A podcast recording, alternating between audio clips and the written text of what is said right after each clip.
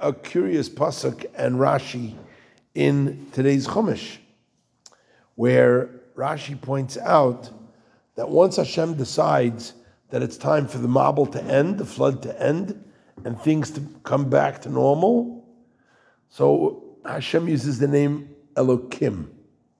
Normally, Elokim is Midas HaDin, the attribute of strict judgment. Yud Vavke is the attribute of Rachamim, mercy or compassion. So Rashi points out, look what happens here. The righteous can turn Elokim into mercy, strict judgment into mercy.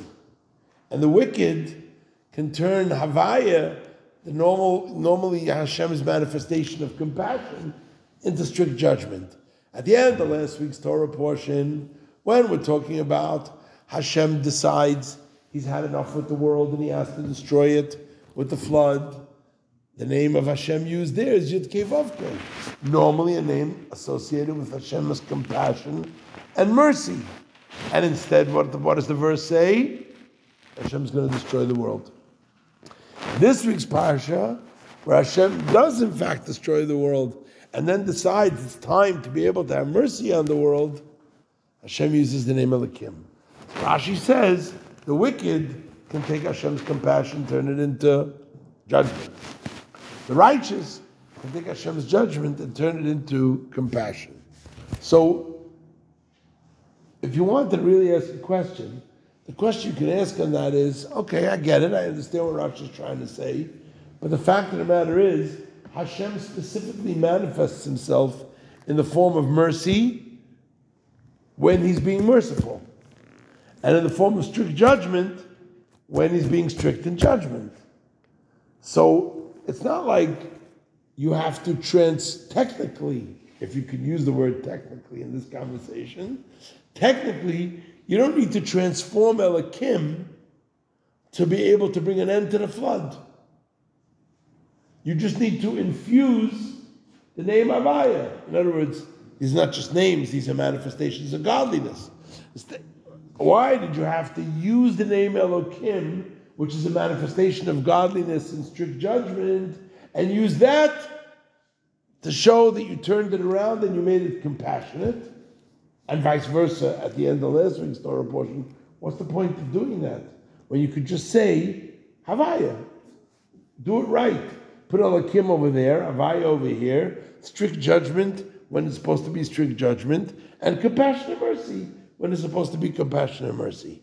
Follow the question? The Rebbe teaches us something very important here. There are moments in life when the purpose of creation is the transformation of strict judgment into compassion. If you're just bringing out your compassionate side, then it has that also has its limits.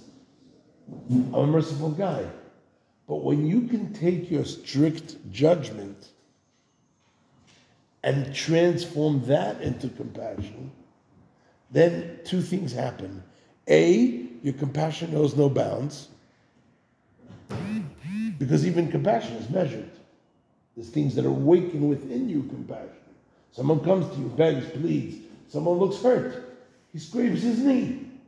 You're compassionate. You go, oh, I'm sorry. Right? But that only brings out a certain amount of compassion. God forbid you see, God forbid, God forbid, a massive car accident. Hey, your compassion is much bigger than the guy who scraped his knee. So it's all within measure, because that's what compassion is. But when you take your strict judgment side of your personality and you transform that into compassion, then your compassion knows no bounds. There's no limit to it. That's the first message. The second message is there are times in life when strict judgment is necessary. And so when a person comes before you and he realizes he's about to get strict judgment because maybe that's what he's supposed to do. Maybe he's supposed to receive strict judgment. So then the recipient of your strict judgment sees no capacity for any compassion to be there. I'm going to get it now. Similarly, the person meeting out the strict judgment says, You're going to get it, and you're going to get it bad. And I'm going to beat you into the ground until you say, oh, Uncle. And worse, and those full guarantees. So the second thing that happens when you infuse compassion into strict judgment is that it can temper the strict judgment in a way that it is able to reveal that even the strictest of judgment is really compassion. Or to use the Kabbalistic terms, even the concealment of light is really a revelation. And that, my friends, is the revelation of Mashiach. When you can take the concealment and reveal from within it that it is actually the biggest revelation of light, that is called messianic revelation. And the metaphors abound. We are living in a world today that is completely and totally shrouded in darkness, and it is our job to reveal not just the light that's being shrouded by the darkness, but it's our job to reveal that the darkness itself is the most intense light. Elohim is going to be the most compassionate.